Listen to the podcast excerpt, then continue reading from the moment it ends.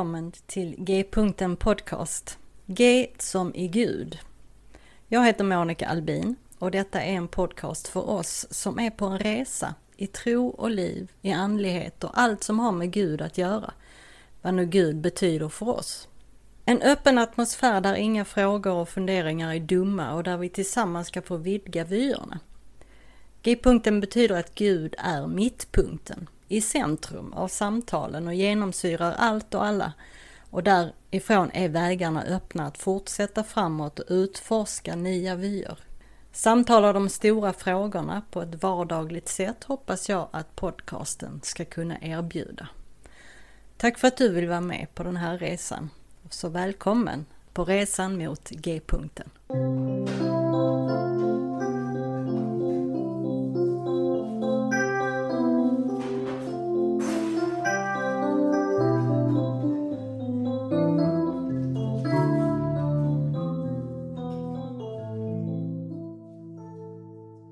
Hej och välkommen tillbaka till G-punkten Podcast. Dagens avsnitt har jag längtat efter att få lägga ut. Jag pratar med Elizabeth Schrader Polzer, eh, eller Libby som hon också kallas. Hon är numera assisterande professor vid, i Nya Testamentet vid, vid eh, Villanova University och nyligen så försvarar hon sin disputation och blev filosofie doktor i tidig kristendom och Nya Testamentet vid Duke University. Och hennes studier fokuserade på textkritik, på Maria Magdalena och på Johannes evangeliet. I det här samtalet så berättar Libby om sig själv och sin berättelse och allra mest pratar vi om hennes studier och forskning om Johannes evangeliet, speciellt Johannes 11, samt om Maria Magdalena. Det här är ett otroligt intressant avsnitt, speciellt om du gillar att nörda ner dig. Men även om du inte gör det så tror jag ändå att du skulle få ut väldigt mycket av att lyssna på det. Jag lägger en länk till Libbys hemsida och till eh, johannes.com som hon pratar om också i avsnittet. Och som vanligt, gilla och dela gärna det här avsnittet på dina sociala medier och till dina vänner och följ podcastens Facebook-sida och blogg. Skriv dina funderingar och kommentarer antingen i kommentarsfältet eh, under avsnittet på Facebook-sidan eller kommentera på bloggen. Precis sådär som det har varit hela tiden. Jag skulle verkligen tycka att det var roligt att höra hur du tänker och känner efter att ha lyssnat på det här avsnittet. Så låt oss inte vänta längre, utan här kommer mitt samtal med Elizabeth Schrader Polzer. Welcome to Gaypunkten podcast, Elizabeth Schrader Polczer or whatever. yeah, you got it. Nice Really? job. wow. Yeah. so it's Maybe because you're European. My husband is Hungarian, and so maybe maybe Europeans know how to pronounce Hungarian words. or it was just uh, me being lucky. um, it's so nice of you that you want to be my guest. yeah, my pleasure. Is it your first Swedish podcast? I suppose it is. I suppose it is. I'm lucky that sometimes you do your podcasts in English. Oh, yes. It would have been kind of weird uh, for you otherwise. you have you been to Sweden? No. Um, no, but I am Scandinavian in most of my heritage. Mhm. Um, uh, mostly Norwegian and Danish Mhm, and maybe and maybe Swedish. mhm. Uh, I so everybody thinks that I'm German because of the last name Schrader. I'm like, actually, Yeah. I'm mostly Scandinavian. So it's on it's on the bucket list to go to Scandinavia. well, that's great. Well, you and so many other Americans have Scandinavian heritage. yes, yes. So, well, I'm not sure that all my listeners know who you are. So, would you just please introduce yourself briefly, who you are, where you live, what your family looks like? Um, well, my name is Elizabeth Schrader Polczer, and um, at the time of recording, I live in Durham, North Carolina, since I just graduated from Duke University with my PhD in early Christianity. But at the time that the podcast is going to air, I will live in Philadelphia, Pennsylvania, because um, I have just taken a new position as assistant professor of New Testament at Villanova University. Wow, congratulations. Oh, thank you. Yeah, it's very exciting. Yeah. So, what does your family look like? My family, uh, my parents uh, are mm-hmm. in Oregon. I grew up in mm-hmm. Oregon, which is on the west coast. Sometimes people yes. wonder where it is, and I said, "Well, do you know where California is?" Mm-hmm. And most people know where California is. I said, "Well, it's right next to next to it. It's right above it." yeah, yeah, yeah. Um, so yeah, I'm I'm from Oregon originally. My parents are still there, and my mm-hmm. sister uh, and her family. She has some kids live in Berkeley, California, mm-hmm. and my husband and I live on the East Coast. Yeah, and you have a dog and a cat, or what? What is it? I do, and they're here with me. And if they make noises, I apologize in advance. That's fine. We have two cats, so it's all right. yeah. Yes, they're very much part of our family. Thank you for acknowledging that. Yeah, yes, of course. well, I know you through Diana Butler Bass. Mm-hmm. Uh, and mm-hmm. the sermon that she pre- preached at Wild Goose last fall. Yes. Were you there? No, I wasn't, but uh, she shared it on her Substack, yes. and I listened. Yeah. And uh, I was blown away, like so many others. And after that, I Googled you and watched some teachings on YouTube. And Wow, that's all I can say about that. wow. yeah, we I mean, no, we didn't really expect that to happen. She did tell me in advance. She's like, "Oh, I'm going to, you know, I'm at Wild Goose and the lectionary is Martha and Mary. Mm-hmm. Uh, is it mm-hmm. okay if I talk about your research?" I said, "Okay, sure." I'm like, "Just make sure you highlight these points." She's like, "Okay." Uh-huh. And we and then um I actually she was driving home because Wild Goose does take place in North Carolina. So yes. she was driving back to her home in um Alexandria, Virginia. Yeah and she said, "Oh, you know, we're going to be coming through Durham. Want to get coffee?" And I said, "Okay." So it was the same day, and she she said, "You know, there was a very strong response. People seem to really like it." She's like, "Ah, you know," I, and she had recorded. She's like, "You might, you know, you should listen to this."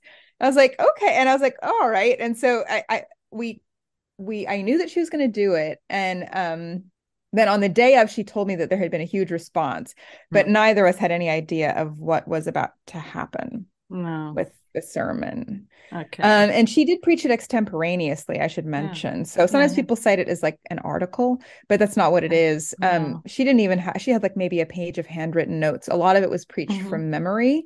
Yes. Um, and so there are some things that I would say differently from how Diana said it in the sermon. Um, yeah partly just because you know she was just preaching from memory and she's mm-hmm. she's acknowledged that in a yeah, few of her posts as well yeah yeah yeah well, we're going to talk a lot about that. But 1st mm-hmm. I would love, love to know uh, more about you, your story from childhood and on, the faith of your childhood and how it developed. Sure. Yes, yeah. I'd be happy to. Mm-hmm. So, as I mentioned, I grew up in Oregon um, and I grew up in the Episcopal Church, which is still the church that I go to. Um, mm-hmm. It's part of the Anglican Communion, um, very progressive part of the Anglican Communion. Mm-hmm. Um, and uh, yeah, I grew up going to church. I was very active in my youth group in high school. I went to college and I was a music major. Uh, I went to college in Southern California at Pomona College. And I remember there was a time when I was in high school when I was like, you know, do I feel like I want to be a priest or do I feel like I want to be a musician? I'm like, I want to be a musician. Yeah. I rem- and in the Episcopal Church, um, you know, my whole life, women have been able to be ordained in my tradition. So it never was really a question. Uh, that wasn't, uh, I never felt, I was never told that there was something that I could not do. No. Okay. And so I feel as though that actually has a big impact in my research. Um, because I sometimes I've looked at some extraordinary scholars that came before me and i and i say they are so close like for instance jane schaberg mm-hmm. incredible mm-hmm. scholar incredible scholar who passed away just a few years before I got into this research. And in her book, The Resurrection of Mary Magdalene, she talks about Papyrus 66. And I'm like, did you like did you not look at it you know where the name mary is crossed out a couple of times and she just says oh you know she just cites it briefly and mm-hmm. people got so close um and and I think that sometimes it's it's partly because of her Catholic tradition in some ways that it's at times it seems as though you can kind of see the angst mm-hmm. in some of her writing. And yeah. I feel as though because I didn't have to deal with any of that angst or the struggle for my voice to be seen as legitimate, um, mm-hmm. um, I think that that made a big difference in me just deciding, hey, you know, I'm going to look at the world's oldest copy of the Gospel of John.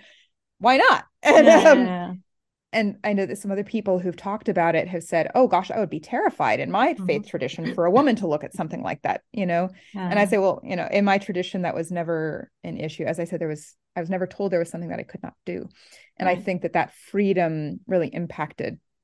Anyway, but I'm getting a bit ahead of myself. Yeah. You were asking, so I went to college. I was yeah. a musician. I studied music and then I was in a band after graduating from college and we won a bunch of contests. Mm-hmm. Um, we got to tour with the artist Jewel, which some mm-hmm. people might know. Um, uh, we had a demo deal with Atlantic Records. And then I was a solo artist for a while and I, you know, I toured a bunch of colleges, funnily enough. And then I uh, appeared on an episode of the Gilmore Girls and uh, a lot of songs on TV placements, like MTV shows would have my songs playing in the background or I, mean, I did that kind of thing for a long time. and I sort of learned uh, that the music business is a very youth oriented culture. You mm-hmm. know, it's mm-hmm. very focused on youth. Okay. Um, and I remember feeling very frustrated that people cared the most about me as a singer songwriter when I had literally just begun and written mm. only a handful of songs and played just a couple of shows mm. versus when I was a more seasoned artist, when mm-hmm. I'd written many songs and I'd really honed my craft, there was less interest wow. in what I was doing because when you're 21 mm. that's when you know you're the most valuable regardless of the quality of your work and i found that very frustrating yeah. um and then uh, so I did that for a long time, living in Los Angeles and then New York City. Yeah. And um, after I started to become quite frustrated with it, and it was around mm-hmm. that time that I wrote this song about Mary Magdalene. Yeah, I was going to say that all this, all this with Mary Magdalene. It started with a song. Yes, but... and and it was the song that sort of led me to be interested in Mary Magdalene, which led to me becoming an academic, which is so yes. strange. Yeah. And I and what is so fun for me now is that as an academic, even though it's also a very competitive mm-hmm. field. It's not as hard as the music business. Anybody who thinks academia is hard has never been in the entertainment business. Um, wow. But I will also say that uh, in academia, you are rewarded for your expertise and your experience, which yes. is refreshing compared yes. to what I was dealing with in the music business. So yeah. um, I think I've, I've landed in a good place. Yeah. Well, but tell that uh, story or uh, how did you why a song about Mary Magdalene? What happened with you there? And and oh, then yeah. I mean, I don't know.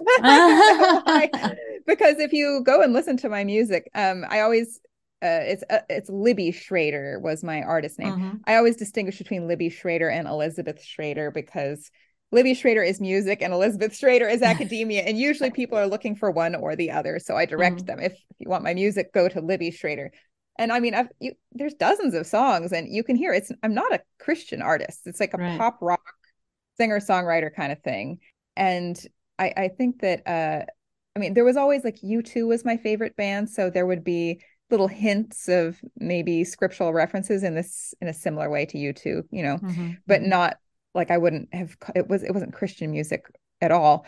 Right. Um, but then uh, I have always been a spiritual person and at this time, I was, uh, I had sort of felt a connection to Mother Mary around mm-hmm. this time, which was interesting because I grew up in the Episcopal Church and my dad would, which was a block away from the Catholic Church. Mm-hmm. And I just, oh, the Catholics with their idols and their statues, like don't pay any attention to them. Um, and so I would always see these statues of the Virgin Mary and it always felt very foreign mm-hmm. and um, artificial in a way you know yeah. it didn't seem it seemed strange um but then i would say along my spiritual journey i would sort of say i feel like i met mother mary mm-hmm. and yeah. that's different than yeah. you then you re- then it's like oh you know she's wonderful and then you read stories like about Bernadette Soubirous and Our Lady of Lourdes or um, Juan Diego and Our Lady of Guadalupe and I said that's her you know she's the best. She's great. And um and so i was just sort of learning to pray the rosary around this time yeah, and which yeah. again is not outside of the episcopal and anglican tradition. There is a lot of people call it anglo catholicism where sometimes uh, anglican people do pray the rosary. So mm-hmm. i was praying the rosary at this time um very interested in mother mary and there was a catholic church around the corner from where i lived in brooklyn new york that had a garden dedicated to the Virgin Mary. And I would sometimes go there to pray or meditate. and um, there was one day that I was there and I was praying and I heard actual words in response, like in English. And they were, maybe you should talk to Mary Magdalene about that. I was like, what? uh, which, you know, it's one of those times where the words don't like it wasn't it wouldn't have occurred to me. And so it didn't sound like it came it's not one of those things that came from internal you know i don't usually hear words no. um usually just feelings in response to prayer. So it was very strange. And i remember walking home from this catholic garden and i'm like oh you know how strange. I went to the garden of the holy virgin and i mm-hmm. asked for the blessing of the magdalene. Oh a song. And then i went right home to the keyboard and i i think i wrote the song in two or three days. Wow. Very fast. Some mm-hmm. some songs take me years to write. So the fact that the song came so quickly and it was I was like, "Oh, look at that. That was unexpected." And so mm-hmm. after that I said, "Ah, you know, if I'm going to write a song about Mary Magdalene, I should find out more about her." So I walked over to the Brooklyn Public Library and I got the Complete Idiot's Guide to Mary Magdalene. thinking that would be the end of the matter, but no. No. it just kept going on and on, which led me to say, oh, I want to look at the world's oldest copy of the Gospel of John. Uh-huh. And that led me into basically now the world's deepest rabbit hole. And now I'm a Mary Magdalene scholar. Yeah, so that's strange. that's amazing. you you just went to university to uh, earn a master's degree in in uh seminary yes. Yes i yes. went to a seminary um, seminary. yeah in uh an episcopal seminary in manhattan. So i moved okay. from brooklyn to manhattan. Mm-hmm. i just i didn't get the mdiv i wasn't training for ministry. I just got the ma okay. in mm-hmm. theology. Yeah. yeah. Yeah and then um so my master's thesis was on this oldest manuscript. Well it was it was on the lazarus story in the gospel of john. Yeah. Um and that's that's the research that Diana highlighted in her sermon which by the way I right. think she says that now 750,000 people have heard it. Yes. So that's it's it's huge. yeah, I've heard other podcasts where where they talk about yeah, we all heard uh, Diana's sermon on wild goose. so, that's unexpected. That's, uh, yeah. yeah. But but amazing. I mean, you wrote your final paper on John 11 and Mary Magdalene, right? Yes, it was my master's thesis, correct? Yes. So, what did you discover there, and uh, yeah. what happened after that? Now, I'm, I'm well, just gonna like let you talk because you know everything oh, about sure. this, and I. well, what's so funny is that people often think that um, it's it's where it's when I was at seminary that I found these changes, and that's mm-hmm. not the case. Right. When I was a singer songwriter, mm-hmm. and I had no training at all I wanted to look at the world's oldest copy of the Gospel of John simply because I'd written this song about Mary Magdalene. Yeah. But because I grew up in the Episcopal Church, um, a friend of my hometown parish priest directed me to Deirdre Good, who was mm-hmm. the professor of New Testament at General Theological Seminary at that time, right. which is in Manhattan.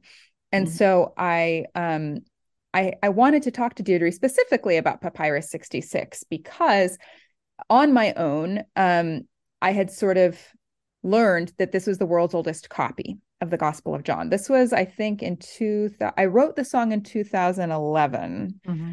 And then it was around 2012 that I really wanted to look at Papyrus 66 just because I had this thought, oh, you know, I wonder if anything's been changed in the world's yeah. oldest copy of the Gospel of John around Mary Magdalene, you know, uh, yeah. maybe scholars missed something, which was, you know, a very silly thought for mm-hmm. someone who has no training to think, honestly, because I now know the people who work on the text of the New Testament and they're very erudite. Mm-hmm. And I mean, I know James Ronald Royse wrote this 800 page book that examines every pen stroke uh-huh. in the like six oldest papyri of the New Testament. And uh-huh. he told me he devoted 30 years of his life to writing that book. I mean, and that's just one example.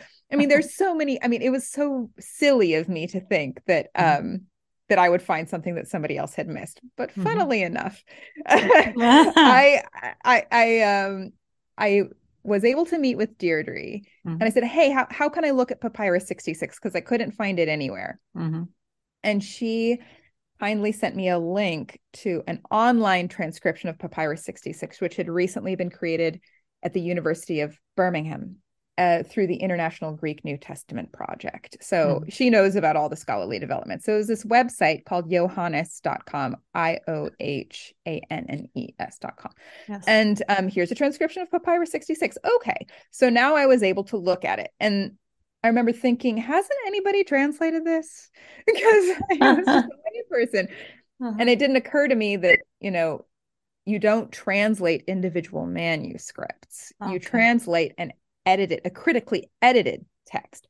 So even though this was the oldest complete or near complete manuscript of the Gospel of John, um, it was just in Greek. And so that was frustrating for a layperson who wanted to know what it said. But hmm. I was very diligent and I decided that what I would do is now that I had this online transcription, I would have one browser window open to the online transcription and then another browser window open to an interlinear study Bible where you can literally mm. look at every single Greek word and then see its translation into English. Okay.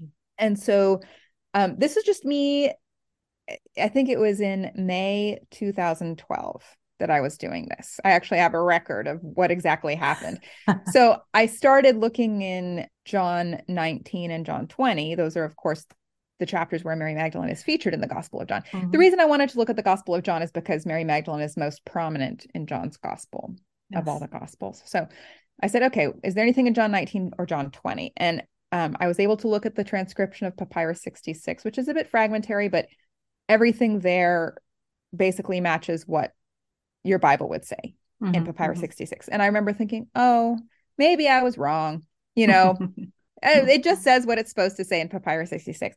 But then I remember thinking, ah, oh, you know, from the Complete Idiot's Guide to Mary Magdalene, I had learned that some people thought that Mary of Bethany, that is Lazarus's sister, mm-hmm. John 11, some people had thought that that was Mary Magdalene going way back mm-hmm. to antiquity. And I said, well, you know, I should look there too, okay. just in case. So that was actually the last place that I looked was John 11, mm-hmm. the Lazarus story. And when I saw it, I was just like, whoa, because you can see in the transcription that the name Mary has been crossed out twice and that there is significant editing of the text in for five verses. You okay. see like uh cuz in the transcription um you can see the difference between the first transcription like on the website in black is what the scribe wrote and then in blue mm-hmm. is things that were changed. Okay. And so I was like, "Oh my gosh, this is a big chunk of text that's been changed for about five verses. So yes. I copied it and I sent it to Deirdre with a bunch of exclamation points mm-hmm. uh, in the in the subject line, and I still have the email. I said, "Look at this! It looks like." It, so what what had happened is that the name Mary had been changed to Martha in the first right. verse, right. which is just the difference of one letter. Maria is changed to Martha. Mm-hmm. Uh, in an iota is changed to a theta. Probably right. European audiences understand the mm-hmm. Greek alphabet better than, than the, maybe the American audiences. Yeah. So the iota was changed to a theta in John 11, verse 1. And then in John 11, verse 3, you can see that a woman's name is just horribly scratched out and replaced with the words hi adelphi, which means the sisters.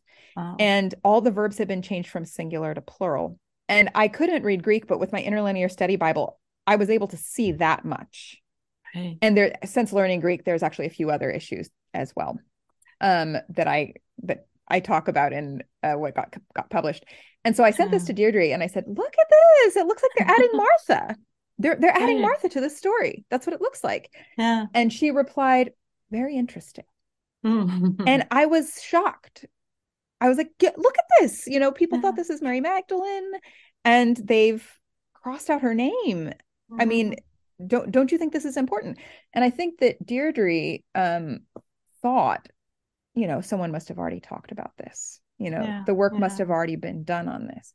Yeah. and to some extent she was right. People like james ronald royse or gordon fee or marie emile Boismard scholars had talked about it. They said oh look the name mary's been crossed out a couple of times. Oh look a woman's been split into two. A woman's name has been changed to say the sisters Strange. yeah. And Or- or let's talk about something else. oh, they said that's the strangest change in the papyrus. I should also mention that Papyrus 66 has 450 corrections made to it. oh wow. So these scholars, uh, and again, this is the world oldest oldest copy of the Gospel of John. So that's Mhm. interesting, right? So the scholars were cataloging. You know, they were going through hundreds of Mhm. changes, but they did flag this one. Gordon Fee, um, really important text critic who recently passed away. Um, Mhm. He said this is perhaps the most interesting correction of the entire papyrus. Wow. And that was in the- the 1960s that he said that. Papyrus 66 was discovered in the 1950s and published and commented on in the 1960s. It was discovered in Egypt. Um, so you'd think that when he says this is the most interesting change in the papyrus, that somebody would have followed up on it.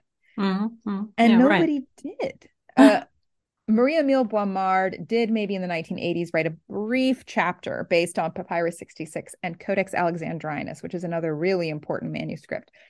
And he said, along with his colleague Arn- Arnaud Lamouille, they they're two, I think, Dominican monks, and they just say, "Oh, look at this! Yeah, you know, maybe Martha's getting added. You know, it's maybe a page or two in this 1980 uh, book about John and different stages of development. And, you know, it was very theoretical. But the Mhm. thing was is that they only looked at a handful of manuscripts. And I, I found that out over the course of my thesis. Basically, when I found this change, I sent it to Deirdre. She said, very interesting. And I was just like, some, like, what? Somebody's got to do something. And so um, I ran back to the Brooklyn Public Library and I started getting books on interlibrary loan, uh, articles, academic articles. That's when you Yes. know, uh oh, someone's going to become an academic. like you're going to the local library and asking for academic journals. Um, and then I, I saw these things that people like Gordon Fee had written, and I'm like, what? Here it is. They know. They Mhm. see that the woman's been split in two and that the name Mary's been crossed out twice. Why Yes. aren't they doing anything? Mm. And um, I started sending it to scholars. Uh, I think I sent it to Karen King and Mhm. Elaine Pagels. I even went to a talk of Elaine Pagels and I like approached her. I'm like, Elaine Pagels, you know. I think she she and and she just kind of like waved. She's like, hi. Mhm. You know, she's busy. Karen King is busy. Uh, and Deirdre Good is busy. These and now that I am an academic, I understand a bit better. Your discoveries are your own. Uh, you can't try to give them to someone else. You have to do it yourself. And um, they're too busy. I mean, like I think that they all thought that whatever had been talked about in Papyrus 66 50 years ago, that it must have been well trodden territory. Okay. So they, I think they thought, oh, who is this girl? You know, some songwriter who thinks she found something. So anyway, uh, my my best friend at the time said, "You've got to go and get a master's degree, yeah. and you got to learn Greek." And I was like, Right. "No, I am a musician. I have no interest in that." And I think I dragged my legs for a solid year Mhm. but then I just couldn't. I mean, I found it in May 2012 and I entered General Theological Seminary. Deirdre became my thesis advisor Yeah. in August 2013. So, you know, it was a year and a half basically Mhm. of me just sort of continuing to be very obsessed with this. And, you know, it's like, okay, you have to do it. Mhm. So I I entered the master's program specifically to study these changes in Papyrus 66 that I knew were there. Yeah. And then I learned Greek. And I found that there was even more in Hmm. Papyrus 66 that I hadn't been able to understand. And then I found that there were many manuscripts with problems around Mary Mhm. and Martha. Um, now that I was actually in an academic program, I had access to lots of academic books and expertise, and I was trained in the languages. And one of the other professors says, Have you looked at the Vetus Latina? What are the Vetus Latina? Mhm. um the old latin manuscripts and Mhm. all over the place in the old latin manuscripts you see mary's getting changed to martha's martha getting added you see martha mary doing things that martha would Mhm. usually do in your bible and you know i basically so for my master's thesis i i was able to look at over 100 transcriptions all on this website Iohannes.com because they've got a bunch of manuscripts that they've been transcribing at the university of birmingham and uh, I said, "Hey, you know, I think there's a problem in the Gospel of John." Right. Uh, you know, it turned out that one in five of the Greek manuscripts had something funny about Martha. like Wow. Mary's doing something where Martha would usually do it, or Mary's changed to Martha, Uh-huh. or singular, sorry, plural, singular verbs change to plural, those kinds of things happening around Mhm. the Bethany sisters. And then the old Latin manuscripts, one in three of them had a problem. So I remember thinking, I might have found, did I find a corruption in the Gospel of John? okay. So so I wrote it up and um I thinking that it might be important, I wanted to submit it to a, an important journal. So I submitted it to the Harvard Theological Review, which again was a little bit presumptuous and silly as a master's student. Um Mhm. and Deirdre said, "Well, you can do that. Just write to them and say to them, you know that you're a master's student and you don't mean to be presumptuous and, and ask if it's okay." And they they wrote back and they said, "Well, as long as it's within the word limit, of course, you may submit it." So I did, and miraculously, it made it through the peer review process, Wow. and it became published Mm. in 2017. uh, and the, the name of the article is Was Martha of Bethany Added to the Fourth Gospel in the Second Century? Mhm. And uh, basically, the thesis is that there was possibly an earlier version of John's Gospel that circulated with only Lazarus and Mary. Mhm. And um, you can reconstruct a huge chunk of text with just Lazarus and Mary using real manuscripts. Yeah. And so, why would you add Martha? Mhm. Well, uh, first of all, we know that Martha comes from Luke's gospel. So Yeah. someone who had read Luke's gospel would have known where she came from, and there's a Mhm. place where Martha could have come from. And Martha's central role in the Gospel of John right now is that she eh, she utters the thesis statement of the Gospel of John Right. in John 11, 27. Yes, Lord, I believe that you are the Christ, the Son of God, the one coming into the world hmm uh, which Right. matches the thesis statement at the end of the Gospel of John in John 20, verse 31. Mm. So it's basically this is the central statement of the Gospel of John. And right now it's uttered by Martha.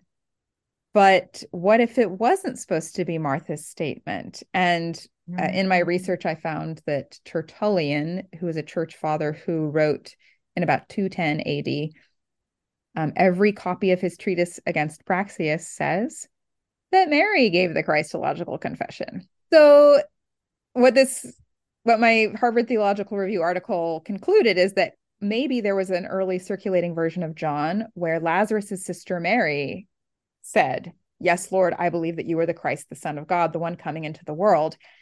And we know that ancient Christians thought that she was Mary Magdalene. Yes. Not everybody, but some did. Right. Uh, as far back as the third century, certainly, and maybe the second century, people thought that Lazarus' sister Mary was Mary Magdalene. So if Mary Magdalene is the Christological confessor in John's gospel, Mhm. that means that in this theorized version of John, she's confessing him as the Christ. She's anointing him in John 12. right. She's, if you think she's Mary Magdalene, then she's also at the foot of the cross. Right. She goes alone to the empty tomb. Mhm. Jesus Jesus appears only to her and then gives her this apostolic commission, which makes her a central character in the Gospel of John. Right. That makes so much Yeah. sense. and I can see why you might want to add Martha to that. yeah. Yeah. So that because that makes sure that the person who confesses Jesus is the Christ Mhm. is not the same person who gets the first appearance of that might have And been a problematic version of John's patriarchy. Yes. Yeah. Okay. Mm. So it Yeah, kind of fragments her into right. multiple women. Yeah. And also in, in our translations, it doesn't say Mary Magdalene. It says Mary from Magdala. Oh, does it say that in Swedish Bibles? Yes, yes. Oh, well, I I So knew in, that some in were the, saying in the Mary of nine, in the 1917 translation, it was uh, Mary Magdalene, Ma- Maria Magdalena. Yeah, that is a modern phenomenon. But Um, uh, but now it's uh, Mary from Magdala. Maria yeah, and so that and and of course that's problematic if you want to say that Mary's from Bethany, right? Mary Magdalene is from Bethany. But um the the problem with that translation is that it's doing an interpretation right, that cannot necessarily be justified from the underlying Greek. right. Um, the name, it, the word Magdalene never appears in any of the oldest copies of the Gospels. Okay. Um, the word Magdala is not there.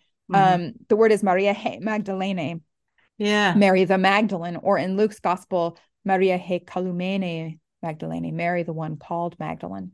yeah. And um, Because Magdalene That's a, a special name or title, right? It could be. So Could be. um I knew that this was the next hurdle that I needed to jump. Uh-huh. Thank you for bringing that up. Yeah. Um because uh so so I knew that an author named Joan Taylor, who is at King's College London, had written an article um in Palestinian Exploration Quarterly uh about it's called Missing Magdala in the name of Mary Magdalene and she basically points out that there were that the word Migdol in Hebrew or Magdala in Aramaic just means tower. Mm. That's all that the Right. word means, and that there were many towns in uh in that time called Tower of this, Tower of that, Migdal Mhm. Gad, Migdal Eder, Migdal Nunaya.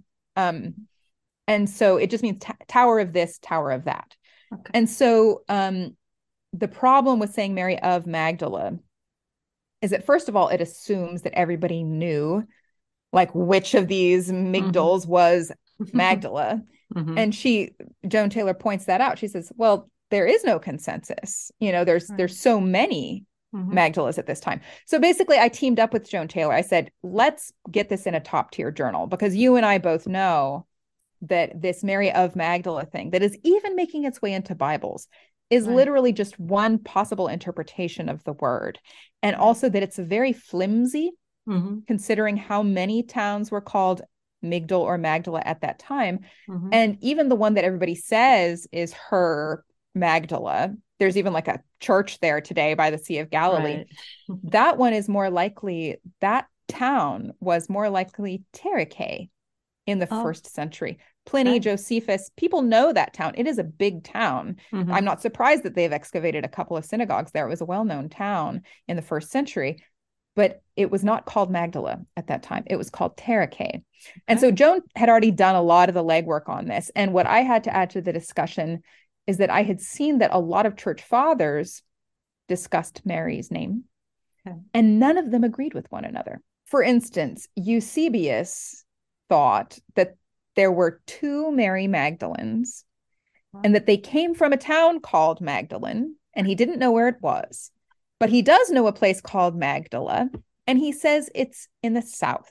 He says it's in Judea, Migdal Uh-huh. Gad. He said every, you know, this is because he has um, a book called the Onomasticon, where he lists all the names of places in the New Testament and the Old Testament. He's like, well, this is where it is because Eusebius lived in the Holy Land. So he's like, oh, I'm going to tell you about all these places and I'm going to tell you where they are because I live here. And he says, Magdala, that place is in Judea. And this is directly contrary to the position that there was a well known Magdala by the Sea of Galilee, and that must be the meaning of Mary Magdalene's name. Eusebius um, is living in the Holy Land in the Yeah. fourth century, and he does know a Magdala, but it's this other one. yeah. It's Migdal Gad, and it's in the south. It's not that one. Right. Also, um, Jerome, writing soon afterward, he says that the name Magdalene is a title Mhm. given to Mary. He Yeah. probably thinks that Mary is from Bethany, like many other people of that time. Hippolytus of Rome, Ambrose, Hippolytus is third century, Ambrose is fourth century. They think that Mary Magdalene is from Bethany. Right. And so Jerome seems to also think that Mary Magdalene is from Bethany. And he's and he, of course, translated the entire Vulgate. So he was an expert in Greek, or the, the Latin Vulgate Gospels, I should say, but he was a, an expert in Greek and Hebrew and Latin, obviously. And he translated the, the Vulgate. So he knows all these languages, and he also lived in the Holy Land. Mhm. And he said at that time, when he lived in the Holy Land, he started in Rome and then he went to the Holy Land. He said, Mary Magdalene got her name Magdalene. Uh, it, it it means that she has a, a towering faith. That it's it's about her Mhm. faith and her devotion to Jesus. So she is Mary Magdalene, the toweress, because Wow. it just Magdala means tower, and Ene is an ending that indicates a feminine person. So he's like, she received the title Magdalene for the strength of her faith. Mhm. So Jerome thinks that it's a title. Mhm. Eusebius thinks it's where she's from, but he doesn't think she's from Magdala. Okay. He thinks she's from Magdalene, and he knows Magdala, but it's not the one that everybody today thinks that it is. Okay. And then there's also some rabbis who refer to Miriam Megadella, yeah. probably thinking it's Jesus's mother, and they say she's a hairdresser Oh. because the word Megadella is like piling up hair, probably kind of like a tower. The Oh. point is, is that there's no consensus in antiquity Okay. on what her name means, whether it's a nickname, Mhm. whether it's a, a title, Mhm. whether it references her town or where she's from. There is zero consensus on that in antiquity. So, how can we pretend today that Mhm. there's any kind of consensus about what the meaning of her name is? Right. That's that's a modern scholarly projection that is anachronistically put on this Yeah. place by the Sea of Galilee that did not actually have any attribution with Mary Magdalene until the sixth century. The Right. place today called Magdala, the earliest attestation is in the sixth century that says that she came from that. So it really it was about pilgrimage and people going wanting to to honor Mary Mm. Magdalene somewhere in the Holy Land. That's where that comes from. Yeah. Wow.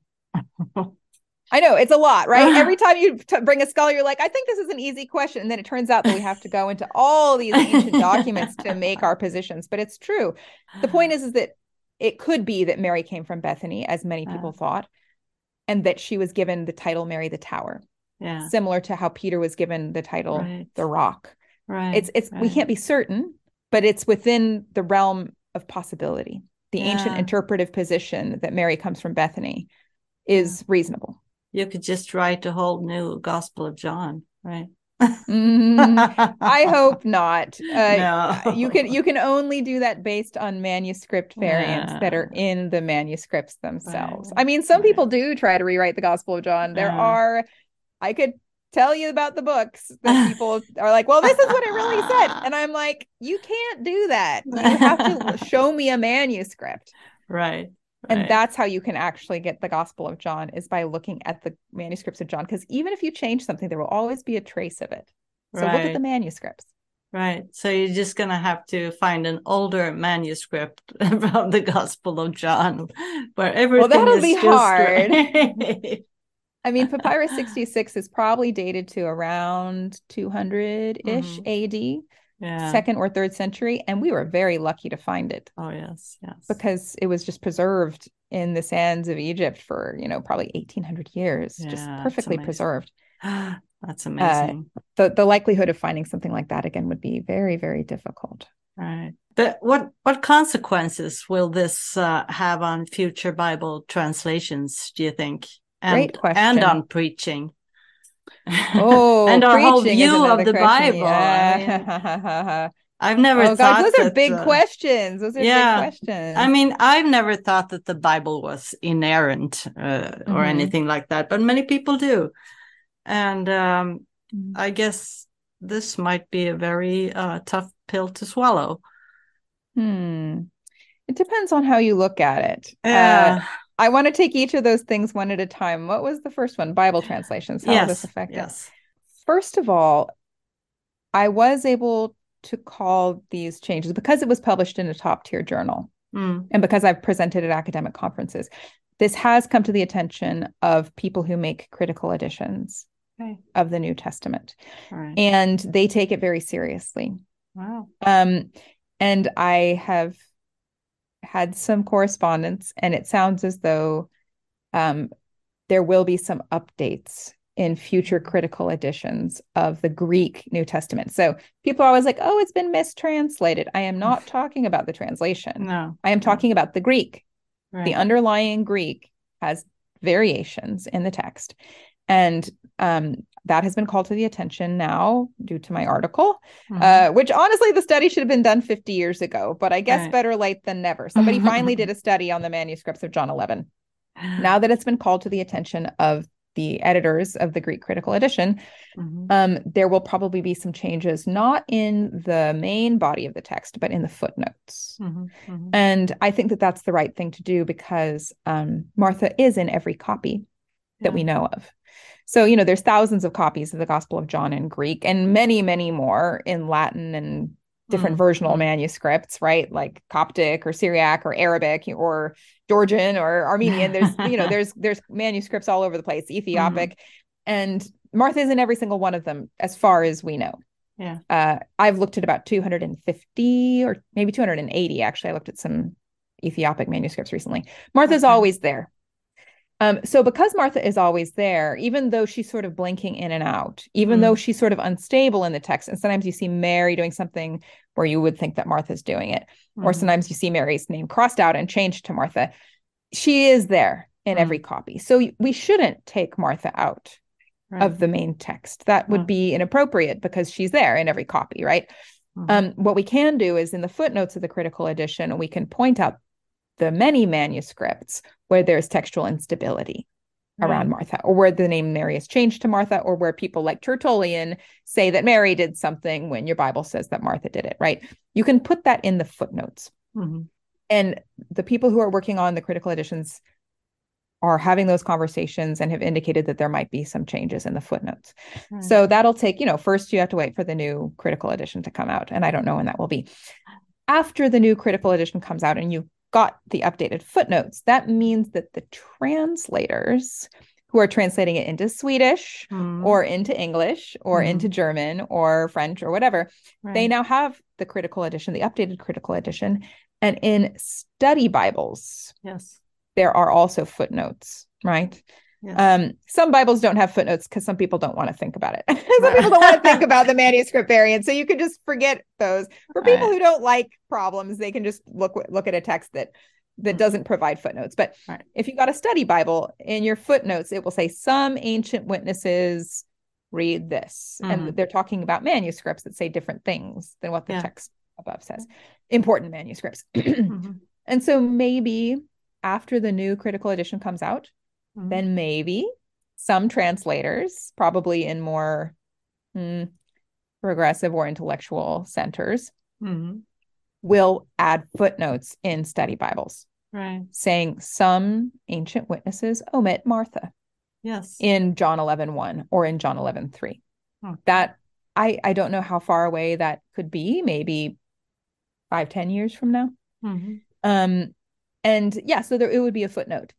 That's Okay. that's basically where the conversation is at, and that's where it should be at. Yes. Because as I said, there is no ancient manuscript or authentic manuscript where Martha is gone, Right. right? Yeah. So we shouldn't change our preaching. We can just uh, talk about it in Bible studies. You could change the preaching. So Diana, Diana, Yeah. Yeah. She right? did. okay. That's right. So you can you can change the preaching, and when I'm speaking to people who are preaching, I often uh, I do have a theological view of it. It's not Yes. purely academic. Um, Right.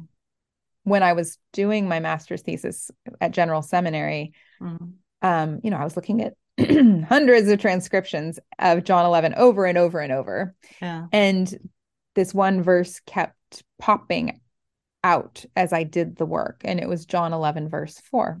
And that verse says, uh, is Jesus speaking about Lazarus. He says, The illness is not unto death, but it is for the glory of God in order to glorify the Son through it. Mhm.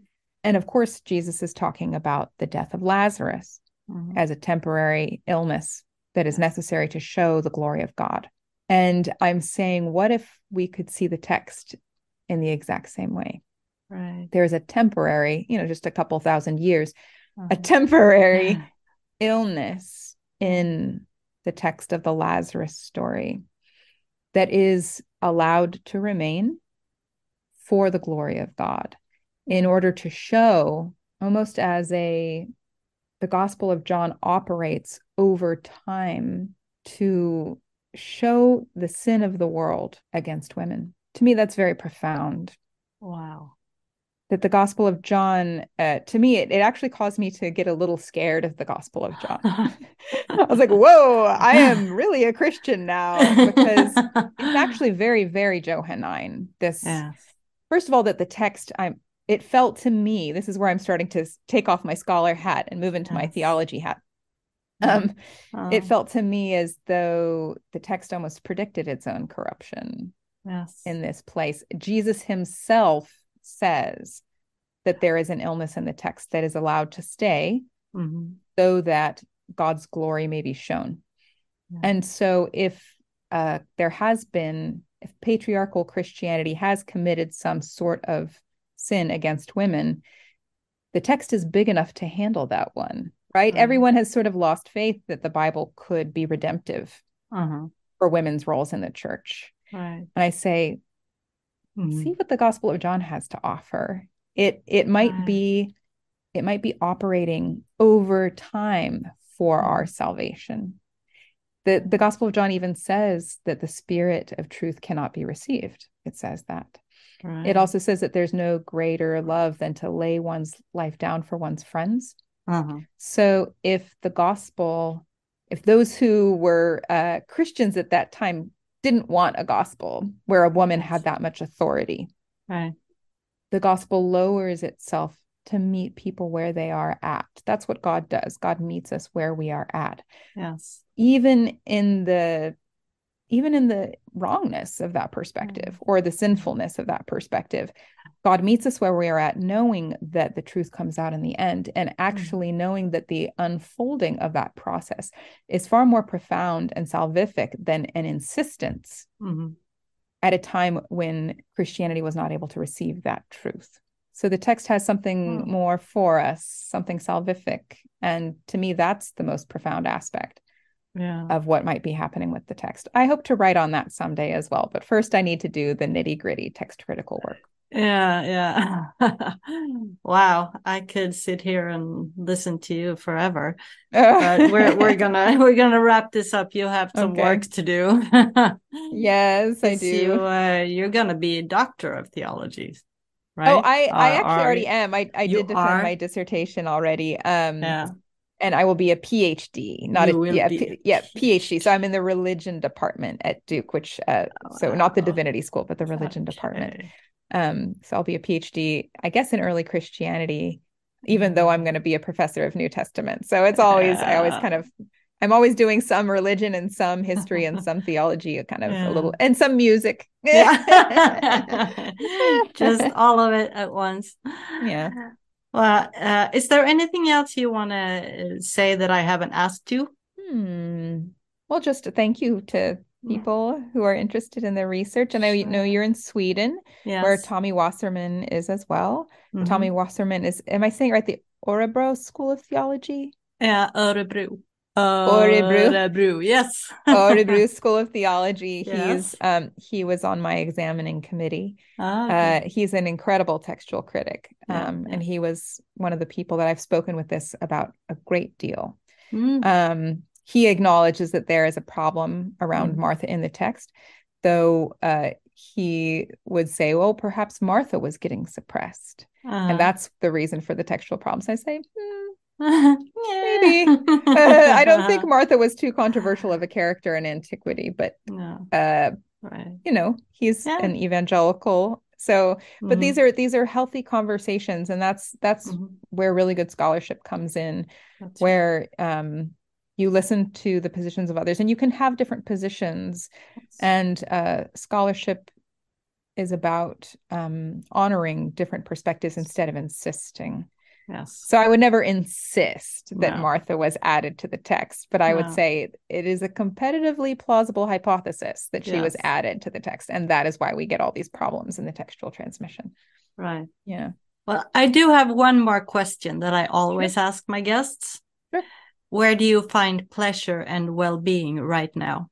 Mm, last week uh, my husband and i went to the beach here in North Carolina with Mm. with some friends of ours and that was just it was so nice first of all to go to the beach you Mhm. know uh, it's a little far it takes two and a half hours to get there but it was such a release after defending my dissertation and doing all Mhm. that work and just sort of being done and also just to go with friends you know it's nice to have community it's Mhm. nice to have people just to be yourself with and go play on the beach and look for shells and Yeah. jump in the water that's that to me is that was just so wonderful um Mm. and also you know our pets are very cute we love them the ocean and our pets. That's uh yeah it could just normal normal yeah, stuff doesn't normal get stuff any better than that. yeah Well, thank you again for wanting to talk to me. yes monica it's great to chat with you thank you so much Uh, I'm sure I'd love to have you back sometime for more of this. yeah we'll see how um, it all develops Yeah, but you might need some rest after all this work now. But ah, um, uh, there's I'm no rest sure. for the academic. No, I'm sure you'll you'll just means, success means more stress and more uh, commitments. you'll just dive into new things. yeah. Well, well, I wish you all the best. Yes, then thank you again and welcome to Sweden. Oh yes, I hope to meet you there in person someday. Yeah, thanks. all right. Bye. Thank you. Bye. Tack för att du lyssnade. Och som sagt, jag vill gärna höra dina kommentarer och dina funderingar och tankar om detta.